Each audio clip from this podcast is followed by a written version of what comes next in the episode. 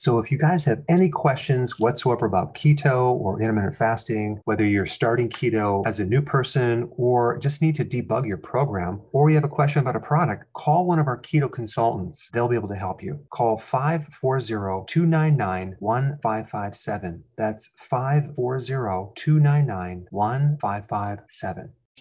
Did you realize that an average person consumes only 1.4 cups of vegetables per day? That's right, you heard me.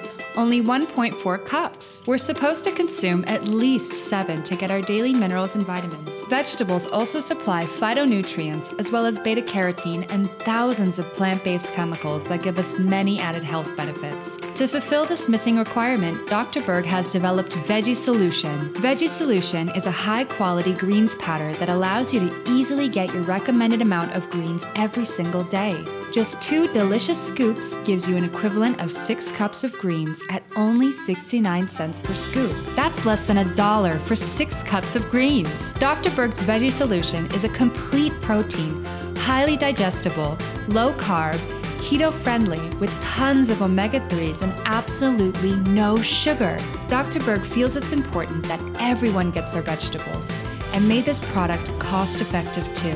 Veggie Solution comes in original and in a raspberry lemon flavor. Go to shop.drberg.com to get yours today.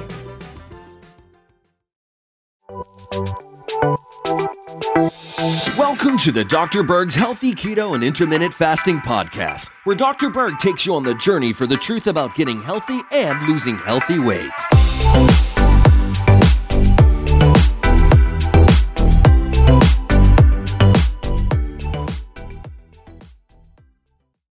Hey guys, so this video is mainly for beginners or people that are uh, new to ketosis, and this is entitled Healthy Ketosis Acceptable Food List. I put a link down below of a document that you can download and print out of all the foods that are acceptable on a healthy keto plan. Okay, so that way you can have everything in one document. I'm just going to summarize um, what's in this document, but when you print it out, you'll see the details. All right, so you're going to see a list of types of fats, uh, nuts and seeds, different proteins, and realize when you eat food, the fats and protein are usually combined together. You're not going to see a pure fat or a pure protein.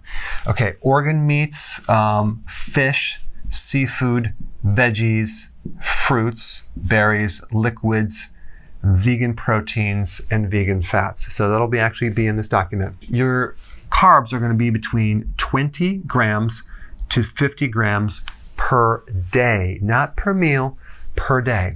Now, as far as vegetables go, I'm not counting the vegetables in this equation. That's extra. When you consume vegetables, people want to know is it going to be raw? Is it going to be cooked? I'm going to recommend you do half and half. Now, when I recommend vegetables, I usually recommend seven to 10 cups, but I'm not recommending 10 cups of Brussels sprouts, for example. What I'm talking about is if you were going to consume a full 10 cups, that would probably be of like salad or leafy greens, not even necessarily spinach, because that's high in a chemical called oxalates. But I'm talking about leafy greens, romaine lettuce, that type of thing. But if you have a salad, let's say uh, six cups or five cups, and then you have some cooked or steamed or stir fried cruciferous like Brussels sprouts or uh, broccoli or asparagus, those types of vegetables, then that would be good because when you cook certain vegetables, you enhance the bioavailability of certain nutrients, okay? Yet when you consume vegetables raw, you have other types of nutrients that are higher because heat does destroy certain nutrients. So we're just gonna do 50-50. I like the combination of raw leafy greens and then some uh, steamed cruciferous or cooked cruciferous vegetables. That seems to work.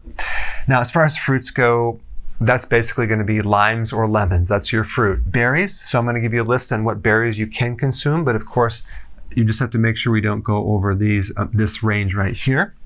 Uh, I'm going to talk about the acceptable liquids and the acceptable vegan proteins and fat that you can consume. But we really want to make sure the quality is there. And I'm talking about like eggs, for example. You want them pasture raised organic, uh, not necessarily just free range you know, natural eggs. We want pasture raised organic where the chickens are out there in the grass uh, consuming some of that uh, food. When we talk about fish, wild caught. When we talk about meats, we want grass fed, preferably organic if you can get it as well.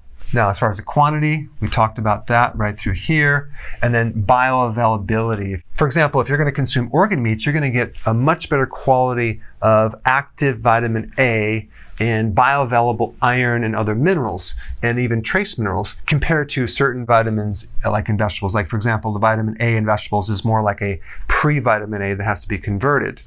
But then again, vegetables are high in other nutrients like folate and vitamin C, for example. So I included in this list the healthy foods in a ketogenic diet because sometimes when you do a ketogenic diet, they might allow you to have low carb uh, ingredients that are actually not very healthy, okay? So this list might be slightly different than other lists that you've seen when searching about keto.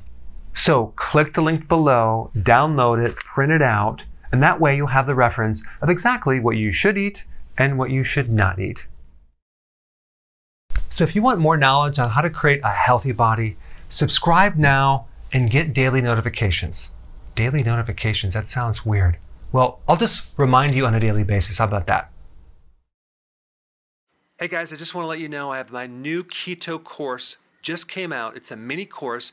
It covers all the basics and how to do it correctly. You can get through this in probably 20 minutes at the very most. So if you're interested, click the link below and get signed up now.